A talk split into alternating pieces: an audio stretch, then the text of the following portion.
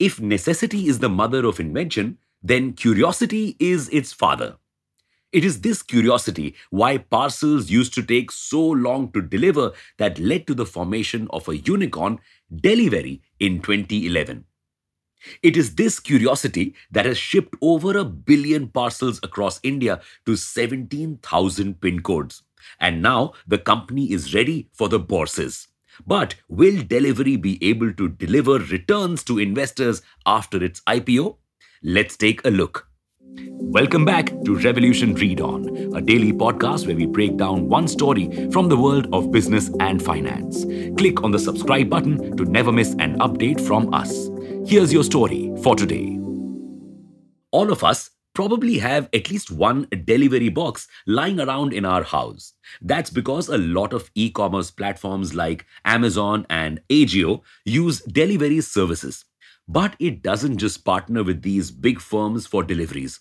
Common people like you and I can also send our couriers through the company.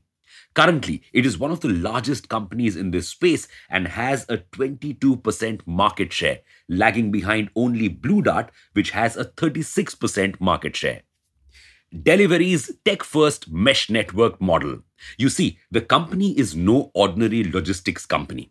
It has tech solutions in place that help drivers identify the most optimum route that can help them carry the maximum load by spending the least amount of time and money. Plus, it does not use the regular hub and spoke model that everyone else seems to be using. In this model, there are designated hubs in each region where all your parcels will go before being sorted and shipped to your house. So even though the truck may be passing a shipping center close to your house, it will ignore it and move on to the main hub where goods are to be sorted. But Delhivery's model is different. In this model, the truck can move to any center according to the demand. This makes the delivery process much faster. This has helped the company cut down on costs and win customers by getting them their packages faster. Not just that, it has also developed a new software that can help conduct strict quality check assessments right at the customer's door. This has helped increase Ajio's resaleability of returned goods from twenty-five to ninety-eight percent. So, both e-commerce firms and customers are happy with the company's services, which is why the company's contracts have increased thirty-two percent in the last nine months. Plus, the company has an asset-light model. It does not own any of its fleet of transport vehicles, and much of its logistics infrastructure is also leased. This gives the company much better flexibility in terms of expansion. So, things seem to be going great, right? But let's look at the other side of the picture.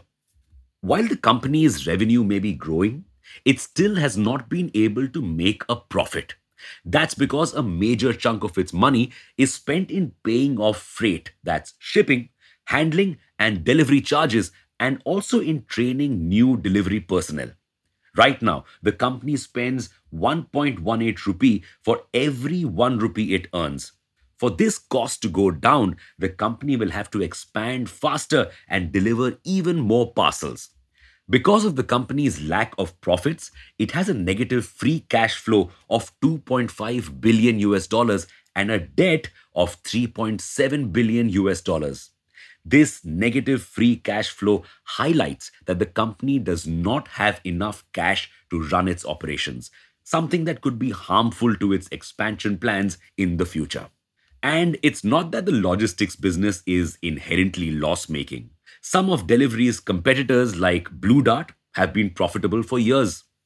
All of this has made many investors and brokerages wary of the company's I P O, especially because the markets are currently falling. Also, investors have been burnt before when they invested in non-profitable, high-valued startups like Zomato and Paytm last year. Both companies are right now trading way below their I P O prices. Plus, Delhivery's increasing dependence on e-commerce platforms, which are now launching their very own logistics arms, is not very reassuring either.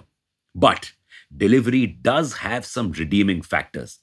Even if its logistics business takes a hit, Its tech solutions, which have proven to be game changers, will be in high demand. Grey market is an over-the-counter unofficial market where even before the official listing of shares, investors can buy and sell I P O shares. This market is unregulated and transactions take place in cash without actual transfers of shares. On trust, this trading helps understand the actual demand for the company's shares in the market. Currently, Delhivery's shares are trading at a five rupee discount in the grey market. This highlights that the demand for Delhivery shares is low and that the company's shares may open at a lower price than anticipated. However, it is too early to predict the fate of the company's I P O. Only time will tell if investors are ready to trust a loss-making, high-valued startup again. Thanks for listening in. Make sure to follow this podcast if you aren't already. We'll be back tomorrow.